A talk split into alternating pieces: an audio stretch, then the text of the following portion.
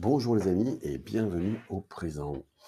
Dans ce podcast, euh, je vais traiter euh, de la transition écologique euh, dans une perspective de transition intégrale. Alors, je vous préviens, le podcast est un petit peu long. J'ai pas réussi à faire plus court, je suis désolé. Peut-être vous pourrez l'écouter en plusieurs fois parce qu'on va traiter les sept pièges que j'ai rencontrés pendant les sept dernières années de ma transition dans lesquelles je suis tombé, dans lesquelles je, suis, je me suis fourvoyé. Et en même temps, euh, ça a été pour moi une occasion vraiment de, de remettre à plat euh, la façon par laquelle euh, je voulais continuer le, projet Atera.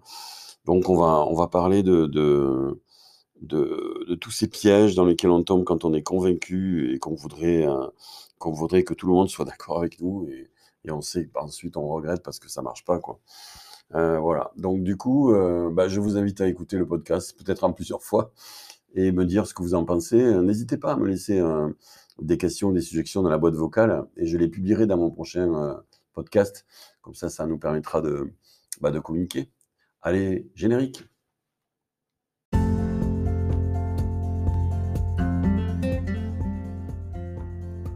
Bonjour et bienvenue au présent.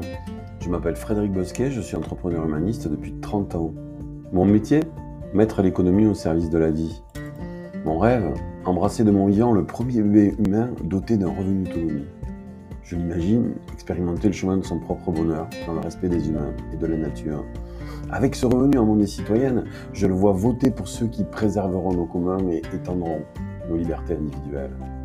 Je te partage ici le quotidien de cette révolution que nous conduisons dans le sud-ouest depuis 7 ans.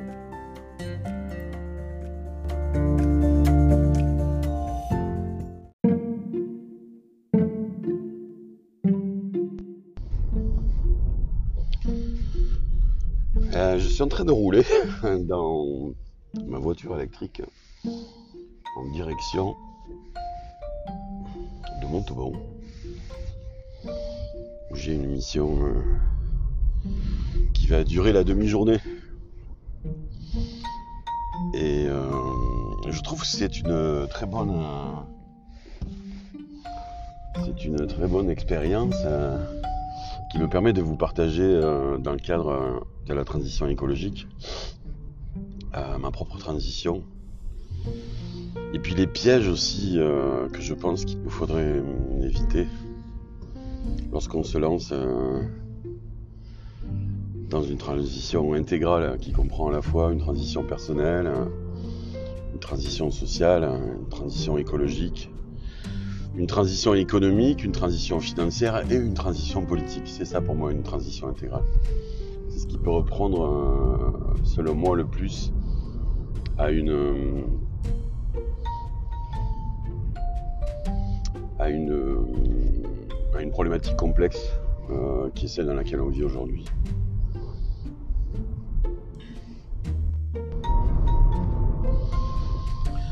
Même si euh, ma transition écologique a été très tardive, euh, puisqu'elle a, elle a, eu lieu, je pense, il en 2000, je dirais aux alentours de 2009, un peu avant peut-être 2000. 2008 peut-être. Hein. Euh, elle n'en est pas moins euh, transformatrice euh, de ma vie. Et, pour vous dire à quel point, même si ma conscience sociale s'est réveillée très tôt en fait, très très tôt, j'ai été engagé dès l'âge de, je crois depuis, depuis, mon plus jeune âge dans la transition sociale, on va dire. Euh, quand j'étais plus jeune, euh, euh, je faisais des films pour des entreprises, des collectivités locales. Et pour tout vous dire, c'est moi qui ai fait le film sur la centrale nucléaire de Golfech. Donc c'est pour vous dire à quel point j'étais pas forcément conscient des enjeux. Bon, en même temps, j'ai jamais été un anti-nucléaire total euh, je suis un peu sur la même position que Jancovici, c'est-à-dire le fait que je ne vois pas aujourd'hui comment entreprendre une décroissance euh, euh, durable et pérenne sans passer d'abord par une phase à la fois de diminution de nos besoins énergétiques et en même temps d'une production via le nucléaire en attendant de trouver des solutions pérennes. Je, je suis assez proche du scénario euh, Negawatt, en fait, pour ceux qui connaissent. Je vous invite à taper Negawatt euh, sur, euh, sur Lilo ou, Google hein, pour voir un petit peu c'est quoi le, projet de, Negawatt. Il est, pas mal. On s'en inspire beaucoup à Altera.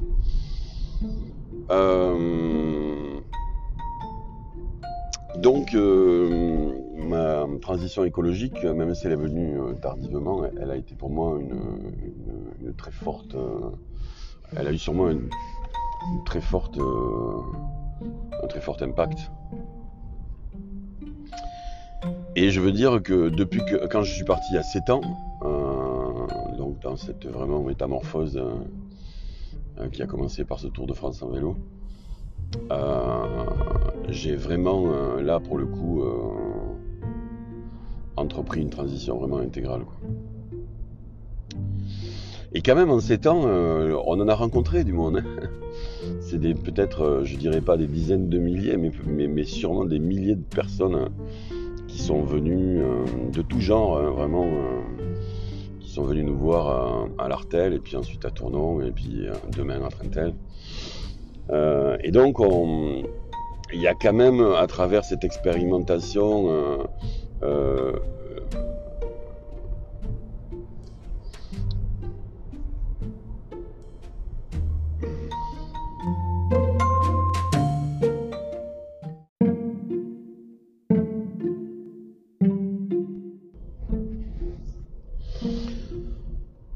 Mais revenons à la transition écologique euh, qui est le thème de ce podcast euh, ce matin.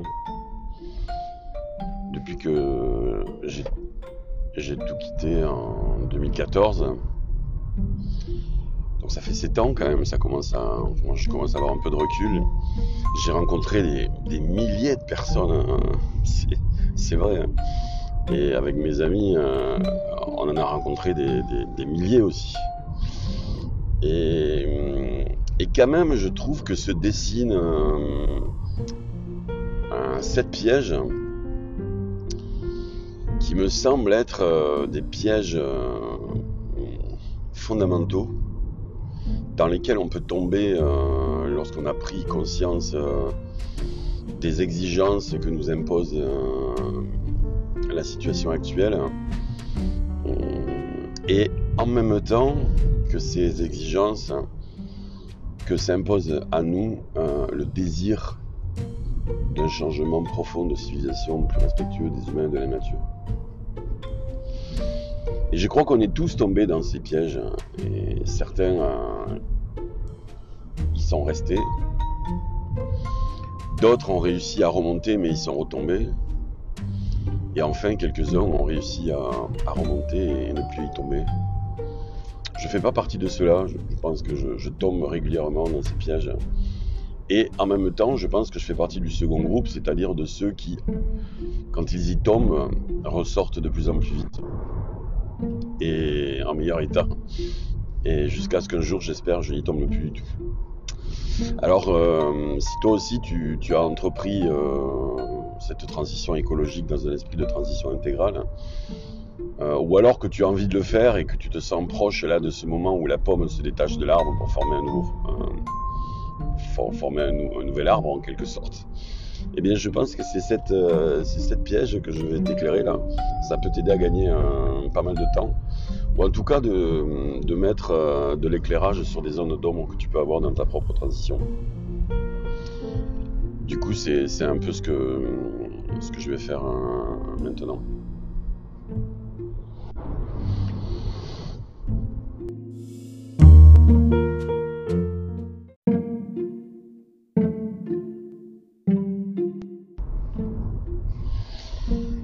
Moi, le, premier piège, le plus important,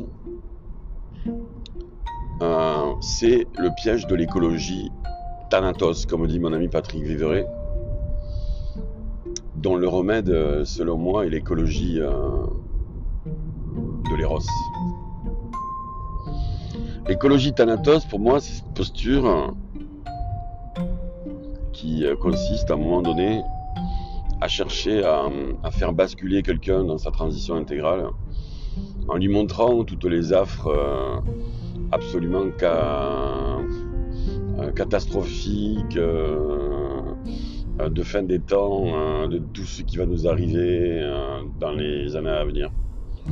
Non pas que je dise qu'il faille pas le faire, hein, parce que je pense que c'est important que les personnes euh, prennent conscience euh, des enjeux euh, climatiques qui sont devant nous, énergétiques, écologie, la biodiversité, bref.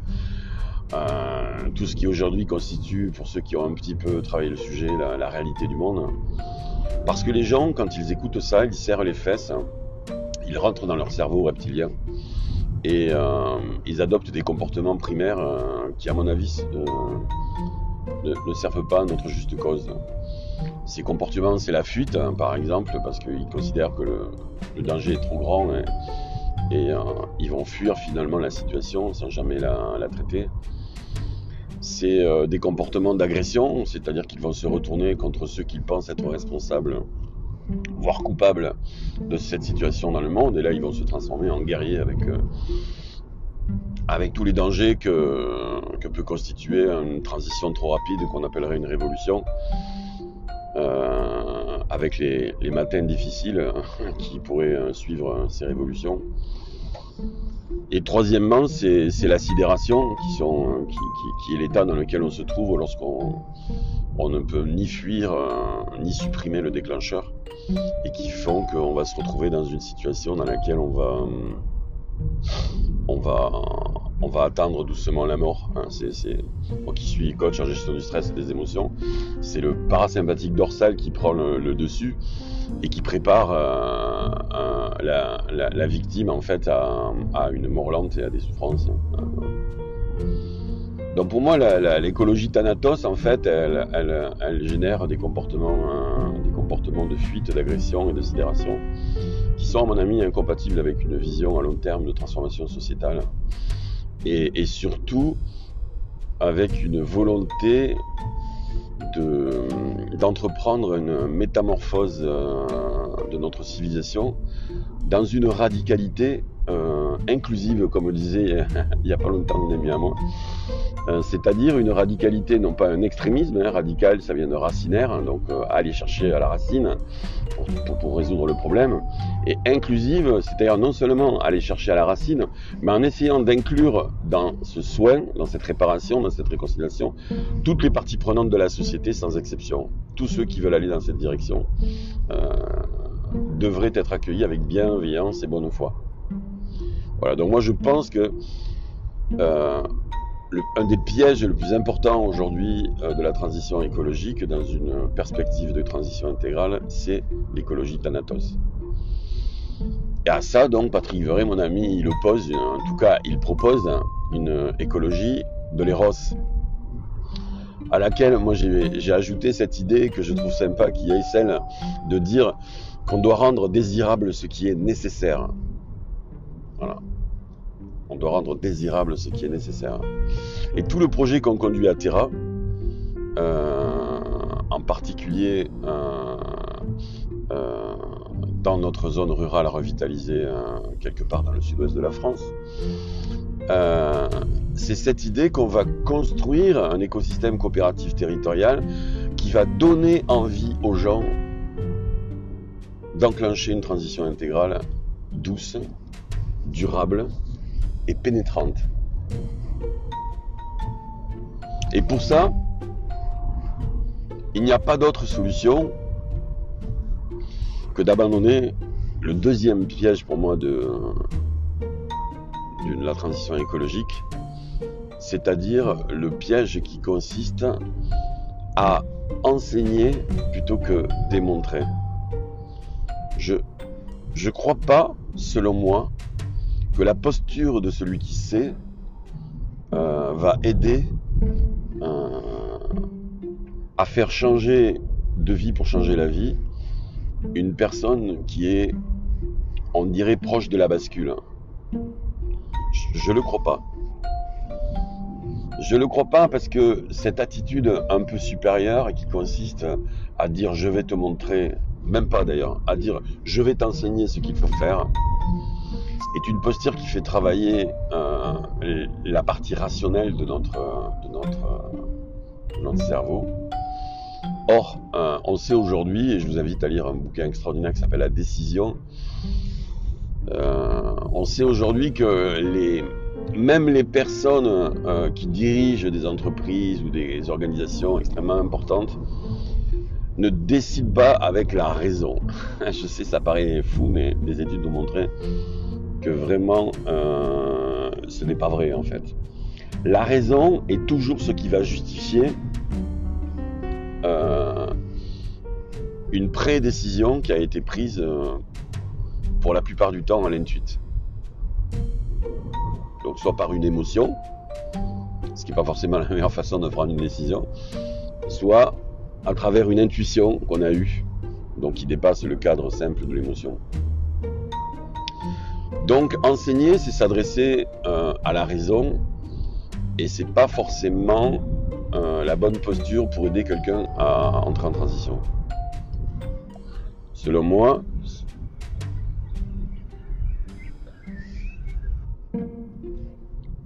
selon moi, ce qui fait entrer une personne en transition, c'est justement une émotion ou une intuition. Et donc, aider une personne à entrer en transition, c'est lui proposer un certain nombre de représentations qui vont l'aider à développer en elle une émotion, voire mieux, une intuition, que c'est bon pour elle, que c'est bon pour les autres, que c'est bon pour le monde d'entrer dans une transition écologique, dans une perspective de transition intégrale. Et donc, le meilleur moyen, depuis des siècles et des siècles, euh, de proposer euh, quelque chose à l'autre hein, qui va lui susciter une émotion ou une intuition, c'est la démonstration. Il n'y a pas meilleure façon de faire changer quelqu'un pour que, celle de lui montrer comment nous-mêmes on a changé. C'est tellement plus facile pour quelqu'un de s'identifier à quelqu'un qui a changé sa vie pour changer la vie, qu'à quelqu'un qui lui raconte comment il faudrait faire avec des grandes phrases et de grands objectifs. Euh, alors qu'en fait, euh, montrer que on a changé dans son quotidien un certain nombre de comportements qu'on a élevés au niveau de ses valeurs et proposer à l'autre de commencer lui aussi à changer ses comportements pour s'aligner sur ses valeurs, je pense que c'est un super moyen de changer la vie. Changer la vie.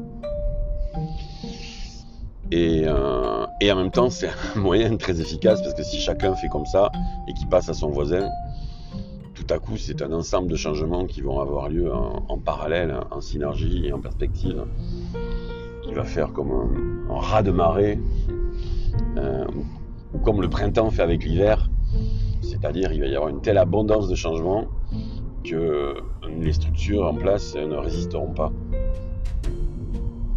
Petit peu comme vous mettez des calories dans une casserole, au bout d'un moment, bah, la casserole, elle, est, elle, fait basculer euh, l'eau euh, chaude vers l'ébullition et donc vers le changement d'état euh, de l'eau liquide euh, en gaz. Eh ben, c'est un peu comme ça qu'on fait quand on démontre les choses. Le troisième piège que je vois euh, dans nos transitions écologiques, c'est ce que j'appelle le club des poilus et des musclés. Alors, le club des poilus et des musclés, non pas que je l'ai que je l'ai je trouve que c'est pas bien. Du tout, du tout, je suis admiratif. Pour moi, le, club des poilus et des musclés, c'est le club de ceux qui ont décidé euh, de, façon, de façon importante de, de changer euh, leur vie pour changer la vie, mais avec un tel degré d'exigence que très peu de personnes peuvent les suivre. Et voire même provoque chez les autres une sorte de, rejet, euh, parce que pour eux c'est trop quoi. Voilà. Alors, encore une fois, moi je pense que c'est des personnes qui peuvent montrer l'exemple, en tout cas une forme d'exemple, mais je pense pas que ce soit un bon moyen euh, de transformer euh, ma mère, par exemple, qui a 82 ans, ou la plupart des personnes que je connais aujourd'hui, qui jamais ne feront, des changements aussi, euh, aussi, profonds. En tout cas, aussi profonds d'un coup. J'ai un, coach que j'aime bien qui dit souvent il faut faciliter la vertu et rendre difficile le vice. Eh ben, moi, je trouve que c'est une, très belle, une très belle phrase, même si on pourrait discuter de c'est quoi la vertu, c'est quoi le vice. Euh, mais je trouve que c'est sur le plan pratico-pratique, pour avoir été coach, encore une fois, pendant plus de 20 ans, euh, je crois que proposer à des personnes de petites marches quotidiennes à monter, de la taille euh, et, de, et de la force possible pour celui qui les monte, c'est s'assurer qu'à un moment donné, la personne va réussir. Parce que l'effort dont elle, qu'elle a besoin de faire pour changer euh, est finalement assez faible. Et malgré tout, comme elle le fait un petit peu tous les jours, tous les jours, ce qu'on appelle l'effet cumulatif, il y a un livre d'ailleurs qui, est sorti là-dessus, qui est très, très bien, que je vous invite à lire. Et donc ces effets cumulatifs, à un moment donné, vont faire qu'il va changer d'état. Et à partir de cet état nouveau, il va pouvoir monter des marches plus fortes. Et puis là aussi, de nouveau, il va changer d'état, et avec ce nouvel état, il va, etc., etc., jusqu'à ce que finalement, il soit arrivé au septième ciel, entre guillemets. C'est-à-dire euh, vers une transformation euh, euh, qui l'amène à sa transition intégrale, par une transition écologique progressive. Donc, si je résumais cette idée, je pense qu'on pourrait prendre comme métaphore, j'aime bien les métaphores, d'une pente, vous voyez une pente. Bah, si la pente est trop forte, euh, vous allez avoir qu'un seul type de personnes qui vont pouvoir la monter. Ce que moi j'appelle les poilus, les musclés. Donc effectivement, ça c'est bien pour ouvrir des voies, mais c'est pas forcément bien pour partir en famille en week-end. Et puis de l'autre côté, euh, si vous mettez aucune pente, voire même une descente, et eh ben du coup là vous allez vous, éloigner de l'objectif que vous poursuivez et ça va pas être bon, bon non plus ni pour les humains ni pour la nature.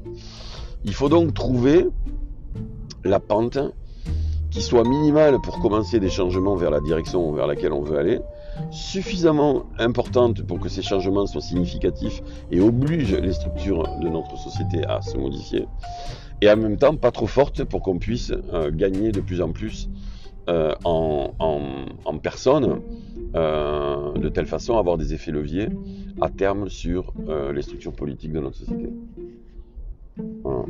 Ça, pour moi, c'est la troisième, le troisième piège.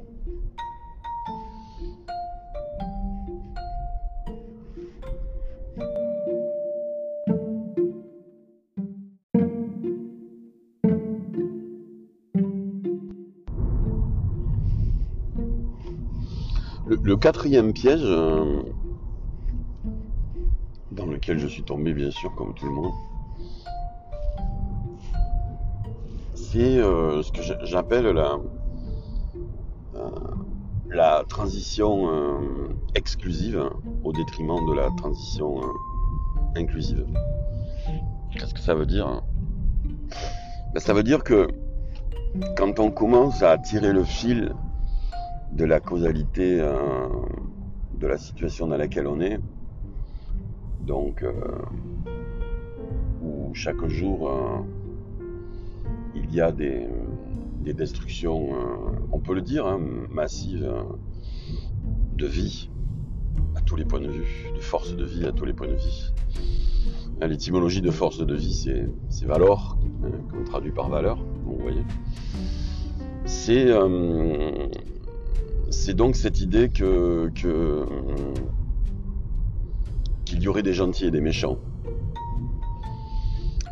Et que euh, la transition pourrait se faire euh, de façon exclusive par les gentils contre les méchants. Alors, c'est vrai, hein, et je, vous invite à, installer un punching ball dans votre, dans votre garage ou dans votre chambre en mettant la photo de qui vous voulez dessus. Que vraiment, il y a des moments donnés, et moi, le premier, euh, quand je rencontre euh, certaines personnes avec qui je discute euh, et que je vois qu'elles sont à la fois relativement malveillantes, hein, autrement dit, qu'elles ne veillent pas bien, et en même temps de mauvaise foi, c'est-à-dire qu'elles savent des choses qu'elles ne veulent pas reconnaître.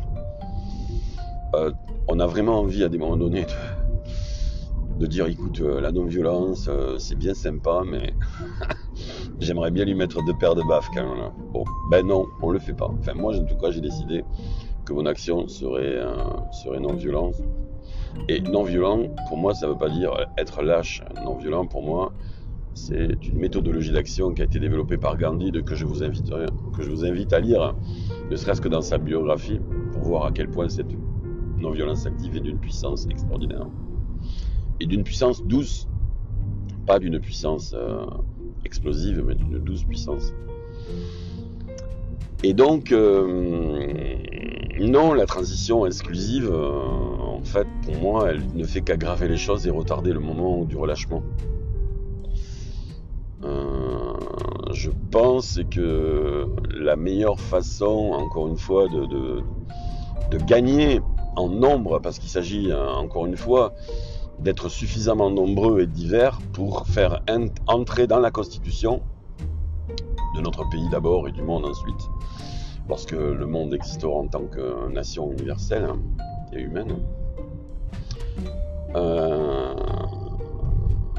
donc de faire entrer dans la transition euh, toutes les parties prenantes de la société, sans exclusive. Et j'ai une amie justement qui me disait il n'y a pas longtemps, Gabriel de la coopérative Oasis, me disait Frédéric, ce que je trouve euh, chouette, c'est toi, c'est cette radicalité inclusive. Eh bien oui, moi je pense que, que nous devons sortir de la, de la transition ou de la radicalité exclusive et entrer dans la transition ou la radicalité inclusive. Et je le rappelle, radicalité ne veut pas dire extrémisme, radicalité veut dire racinaire. Donc c'est aller à la racine pour euh, soigner, euh, réconcilier, résoudre le problème. Et l'idée de radicalité inclusive, je le répète, c'est vraiment cette idée d'inclure plutôt que de que d'exclure. Et je pense qu'à chaque fois qu'on s'entend dans une discussion opposer les uns aux autres, euh, par classe, par groupe, par typologie, je pense qu'on fait du mal à la transition. Du mal dans le sens que on la retarde. On la retarde et, on s'étiole. Je pense que la meilleure façon euh, de développer euh, un mouvement qui soit suffisamment large inclusif et puissant et doux, euh, c'est d'amener à nous de plus en plus de personnes qui se rallient parce qu'ils se sentent bien chez nous, parce que leurs propres enjeux sont pris en compte dans cette transition et que euh, eux-mêmes prennent en compte nos propres enjeux. Voilà. Ça, ça donne un mouvement euh, qui peut avoir une force suffisante pour, de façon non violente, euh, transformer de fond en comble notre civilisation. Donc pour reprendre cette idée, donc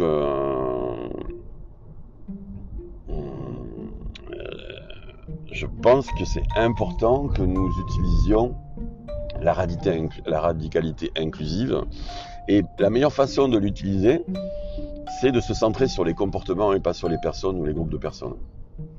Je pense qu'il faut être radical avec certains types de comportements, c'est-à-dire expliquer, démontrer, montrer, surtout montrer que certains comportements sont plus porteurs de force de vie pour tout le monde et que d'autres sont destructeurs de force de vie pour tout le monde, y compris pour les personnes qui les font. Donc sur les comportements, là on peut vraiment y aller. Par contre, sur les personnes, je pense que c'est hyper important de les aider, de les inclure et de leur donner les moyens d'avancer progressivement par une transition écologique vers une transition intégrale. Voilà.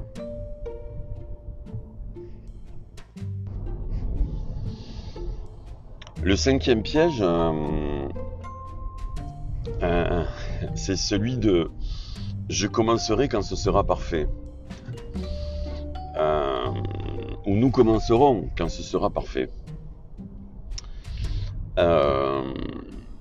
cette posture, qui est un piège absolument phénoménal pour l'action, et ça c'est l'entrepreneur humaniste qui, qui le dit, qui l'a expérimenté, je pense que tous les entrepreneurs euh, comprendront ce que je, suis en train de dire, c'est que jamais euh, nous ne pourrons agir si nous attendons le moment parfait, l'action parfaite, l'état interne parfait, les conditions parfaites, les, collaborateurs parfaits, euh, la compréhension parfaite, euh, le risque zéro. Euh, c'est-à-dire le fait finalement qu'à un moment donné, on est paralysé par l'idée qu'on puisse commencer à agir de façon imparfaite et donc avoir des résultats imparfaits, voire même pouvoir échouer et, et, et abandonner. Je crois que cette vision, elle est beaucoup portée par euh, des amis qui ont des sortes de théories, de super théories qui ne pourront se réaliser que lorsque la masse aura compris et qu'ils nous auront rejoints et qu'à partir de ce point euh, au-dessus euh, de la mêlée, nous pourrons déverser notre compréhension du monde et notre action parfaite hein, qui solutionnera tous les problèmes. Alors là, les amis, euh, si vous voulez beaucoup souffrir, faire souffrir les autres euh, et retarder le moment de la transition euh, écologique dans une perspective de transition intégrale, je pense que là, vous allez vraiment vous piéger pour l'éternité. moi, le premier, en 2000, je crois que c'est en 2011, j'ai écrit mon premier bouquin qui s'appelle s'appelle euh, Alternative humaniste, Ensemble vers l'autonomie. J'ai passé quasiment euh, une quinzaine d'années à écrire ce bouquin, euh, qui, quitté le résultat d'une première grosse étape que, j'ai entrepris dans ma vie. D'ailleurs, vous pouvez le, télécharger en participation libre et consciente sur mon site www.alternative au pluriel humaniste au pluriel je crois.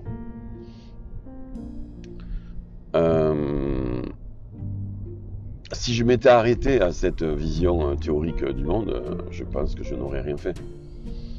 Euh, parce que bien sûr, ce que je décris dans ce livre, peut-être n'arrivera jamais. Et qu'à un moment donné, il faut commencer par l'endroit où on est, par ce qu'il y a dans le frigo, pour faire à manger. Et puis ensuite, progressivement, avoir les moyens de pouvoir aller acheter entre guillemets des, ingrédients supplémentaires ou apprendre à cuisiner, etc. Mais d'abord, il faut commencer par ce qu'il y a dans le frigo, quoi. Et ce qu'il y a dans le frigo, c'est jamais la totalité des choses dont on a besoin pour manger. Et on fait avec ce qu'il y a. Par contre, après, on a un regard progressiste qui fait qu'au fur et à mesure, par itération, on va, on va développer des, compétences, des capacités, des attitudes pour, euh, pour, s'améliorer. Et donc je pense que, euh, de l'endroit où vous êtes, hein, ou de l'endroit où nous sommes, il y a toujours des choses à faire pour s'améliorer et pour commencer une transition écologique, toujours pareil dans une perspective de transition intégrale. C'est pas la peine d'aller chercher des trucs super. Là, par exemple, aujourd'hui, je, roule dans, un véhicule électrique d'occasion, c'est important pour moi. Euh, et euh, je suis chez Enercop, euh, Enercop va, en tout cas de Nouvelle-Aquitaine, va, j'espère, d'ailleurs on, est en train de travailler dessus, accepter le paiement de cette énergie en monnaie locale. Et donc quand je roule aujourd'hui en voiture électrique, eh bien je fais vraiment tourner l'économie alternative dans une direction importante. Et puis je peux vous dire que quand je conduis, je fais gaffe parce que j'ai conscience de la rareté de l'énergie. Hein, parce que là, si je tombe en panne d'électricité sur la route, je vais vraiment galérer. Donc je prévois mon cheminement, je fais gaffe à l'endroit où je vais, je mesure, euh, j'évalue, je suis conscient. Voilà. Et eh bien rien que ça, je peux vous dire que ça a transformé ma vie.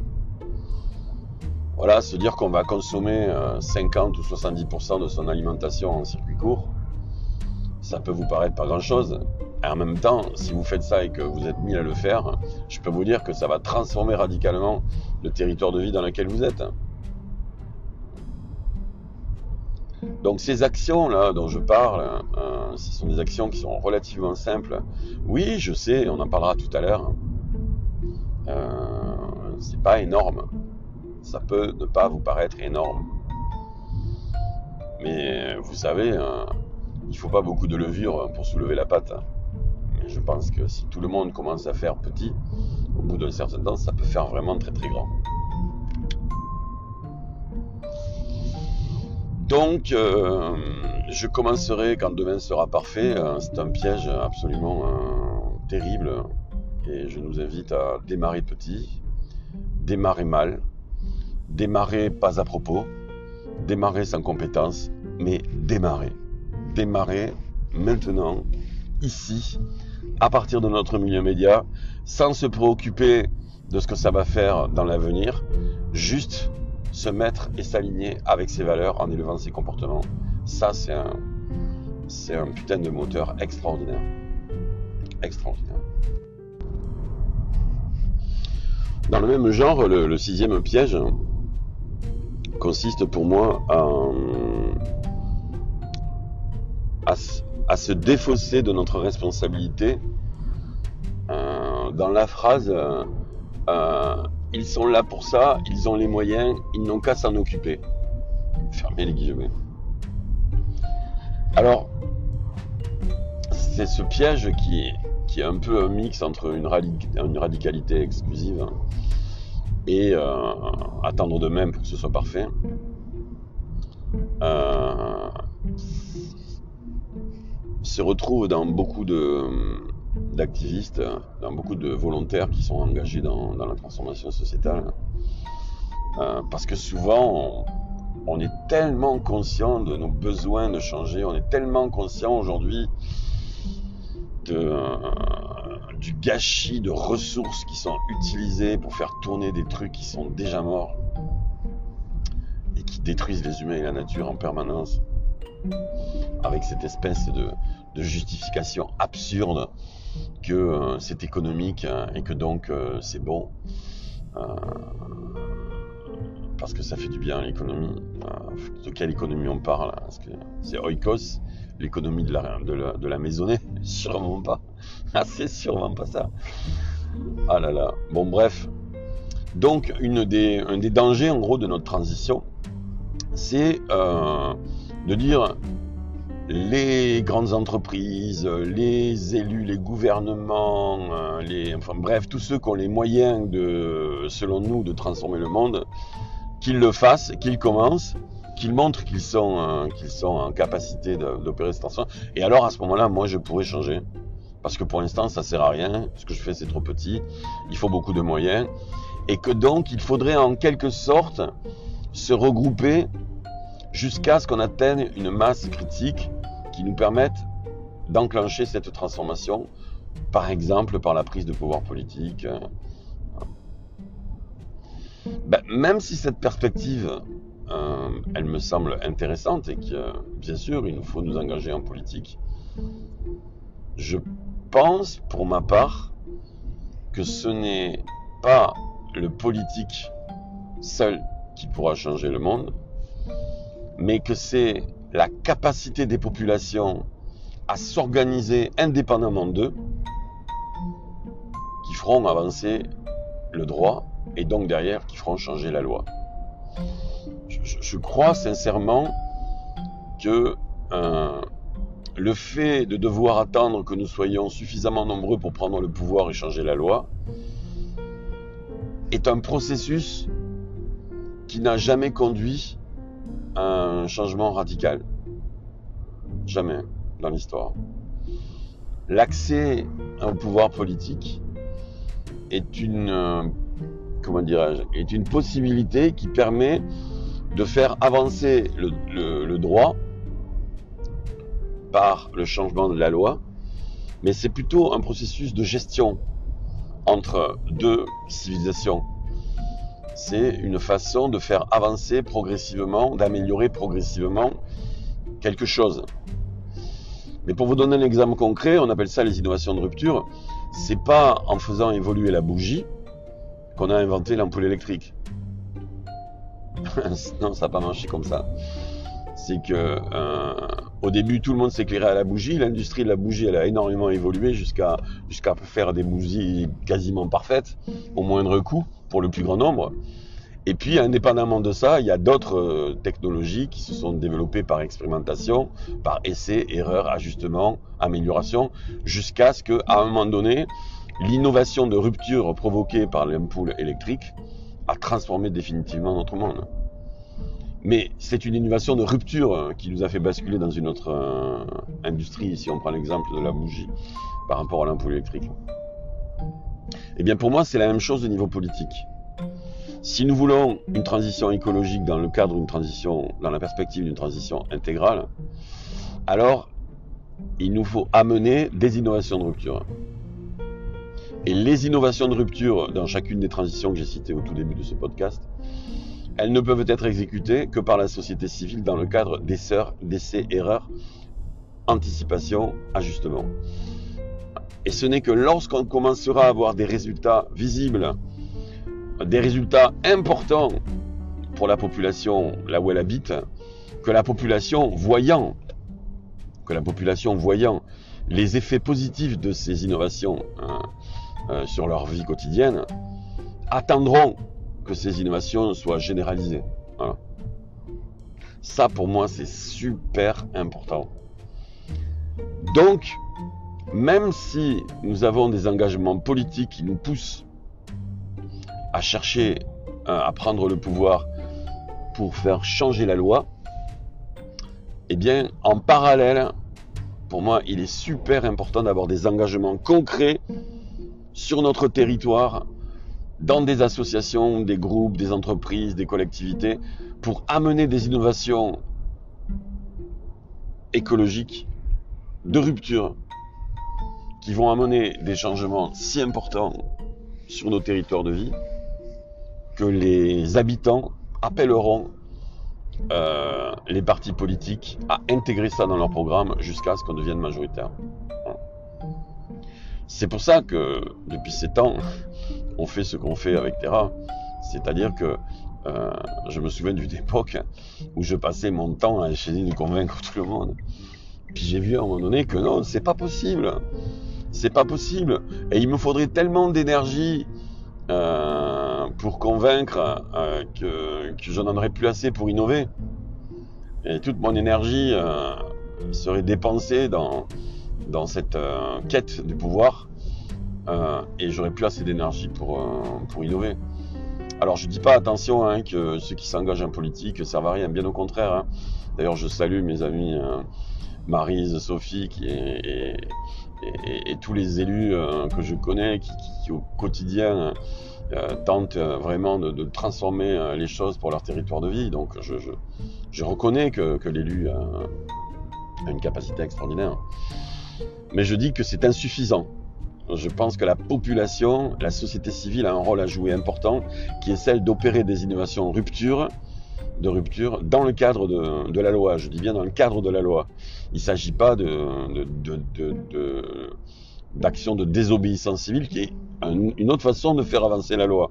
Je ne dis pas que c'est mauvais en soi. Je dis que c'est pas la même chose. Euh, nous, on a choisi plutôt des innovations de rupture dans le cadre de la loi. Et donc, euh, je, nous invite à tous à, contribuer, à participer, à donner du temps, de l'argent, de l'investissement, de la connaissance et des ressources à tous ceux qui essayent aujourd'hui de tester, d'expérimenter de nouveaux modes de vie pardon, plus respectueux euh, des humains et de la nature, et qui se manifestent par des innovations de rupture qui changent la vie des gens profondément à l'endroit où elles sont réalisées. Le septième et, dernier piège pour moi de, la transition écologique dans une perspective intégrale, c'est de réduire le champ de nos actions à des actions dont les résultats sont visibles par des indicateurs euh, quantitatifs. J'appellerais ce piège euh, indicateur VS évaluation. Et là, je, je reboucle sur mon podcast sur l'économie de la fonctionnalité et de la coopération en disant que ce serait un piège absolument euh, désastreux que de réduire euh, les actions euh, de, de, transition écologique à celles qui ont un impact mesurable sur le carbone, sur la biodiversité, sur, voyez, mais avec des indicateurs quantitatifs. qui auraient un impact sur l'économie, vous voyez, même si moi je suis le premier à défendre le fait que nous devons démontrer par des indicateurs euh, la réalité des transitions que nous opérons dans le monde, je pense que c'est tout à fait euh, insuffisant. Et que si nous concentrions toutes nos ressources uniquement sur ces actions qui transforment le monde euh, en impactant des indicateurs quantitatifs, en fait, nous commettrions une erreur grave. Pour exemple, je, je prendrai bien sûr cet exemple très connu, mais que j'aime bien rappeler, qui est celui euh, de la valorisation euh, du miel des abeilles versus la valorisation euh, de la pollinisation qu'elles font sur, sur, les fleurs. Et je peux vous dire que si on devait engager des ressources pour remplacer le travail de pollinisation des abeilles, ça nous coûterait vraiment, vraiment beaucoup plus cher que le miel qu'elles produisent. Vous voyez? Voilà, c'est ça cette idée. Eh bien, justement, une des façons d'approcher en fait cette, cette dynamique, c'est euh, l'évaluation. Et l'évaluation, c'est une capacité que nous avons à évaluer de façon finalement assez subjective par nos expériences personnelles la portée que peut avoir une, une action euh, sur notre transition écologique.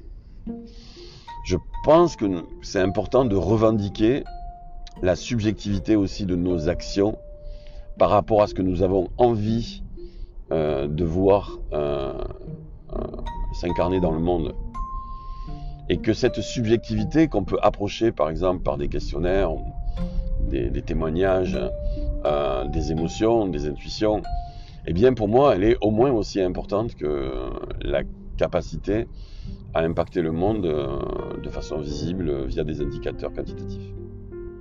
Donc à la transition écologique entre guillemets quantitative, carbone, économie, biodiversité, tout ça, on doit ajouter une transition écologique qualitative qui inclut des éléments euh, d'écologie, ce que je dirais profonde, qui peuvent aller vers le bien-être des personnes, par exemple. J'en ai parlé euh, dans, notre podcast sur, l'économie qui vous fait du bien, qui sont des choses beaucoup plus intuitives, beaucoup plus immatérielles, comme la confiance, la coopération, etc., qui font partie pour moi, intégrante de la transition écologique. Il n'y aura pas de transition écologique sans euh, amélioration de la coopération, de la confiance, de la réflexivité, de la pertinence, de la santé, et tous ces éléments qui constituent aussi des ressources euh, durables.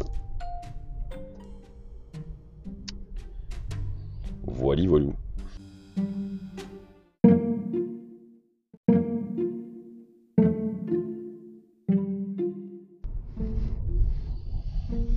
Alors je ne pourrais pas vous, vous quitter euh, pour conclure ce podcast euh, par vous euh, rappeler ou mettre à votre conscience les formidables 17 objectifs de développement durable des Nations Unies que si vous ne connaissez pas, je vous invite à aller voir en tampant sur votre navigateur préféré sur Lilo hein, ou sur Google pour, pour ceux qui, ne sont pas sur Lilo, et de taper 17 objectifs de développement durable des Nations Unies.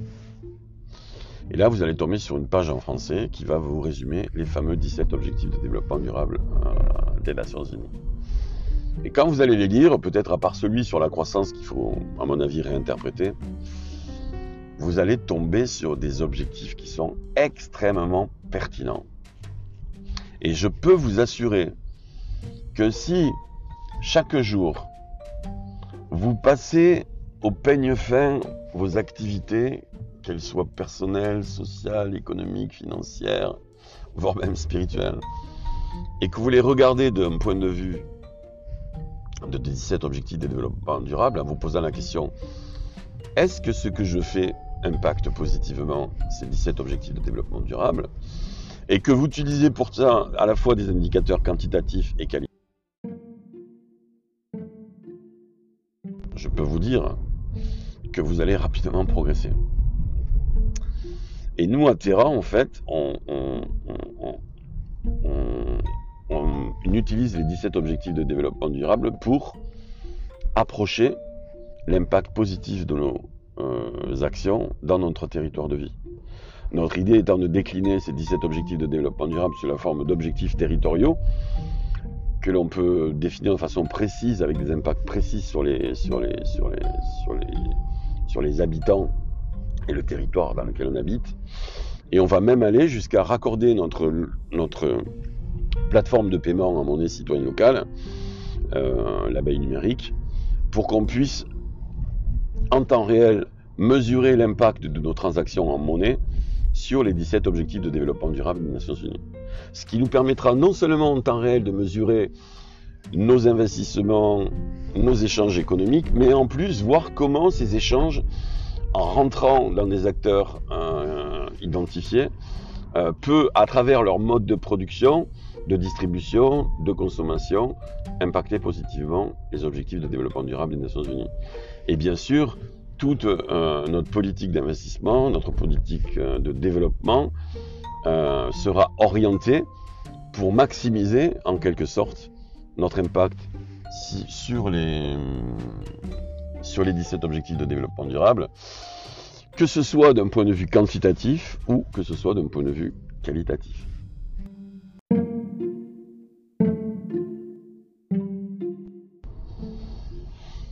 Et comme ces 17 objectifs de développement durable euh, seront repris au niveau mondial, européen, euh, au niveau de la France, au niveau euh, de la Nouvelle-Aquitaine, au niveau du Lot-et-Garonne, au niveau de,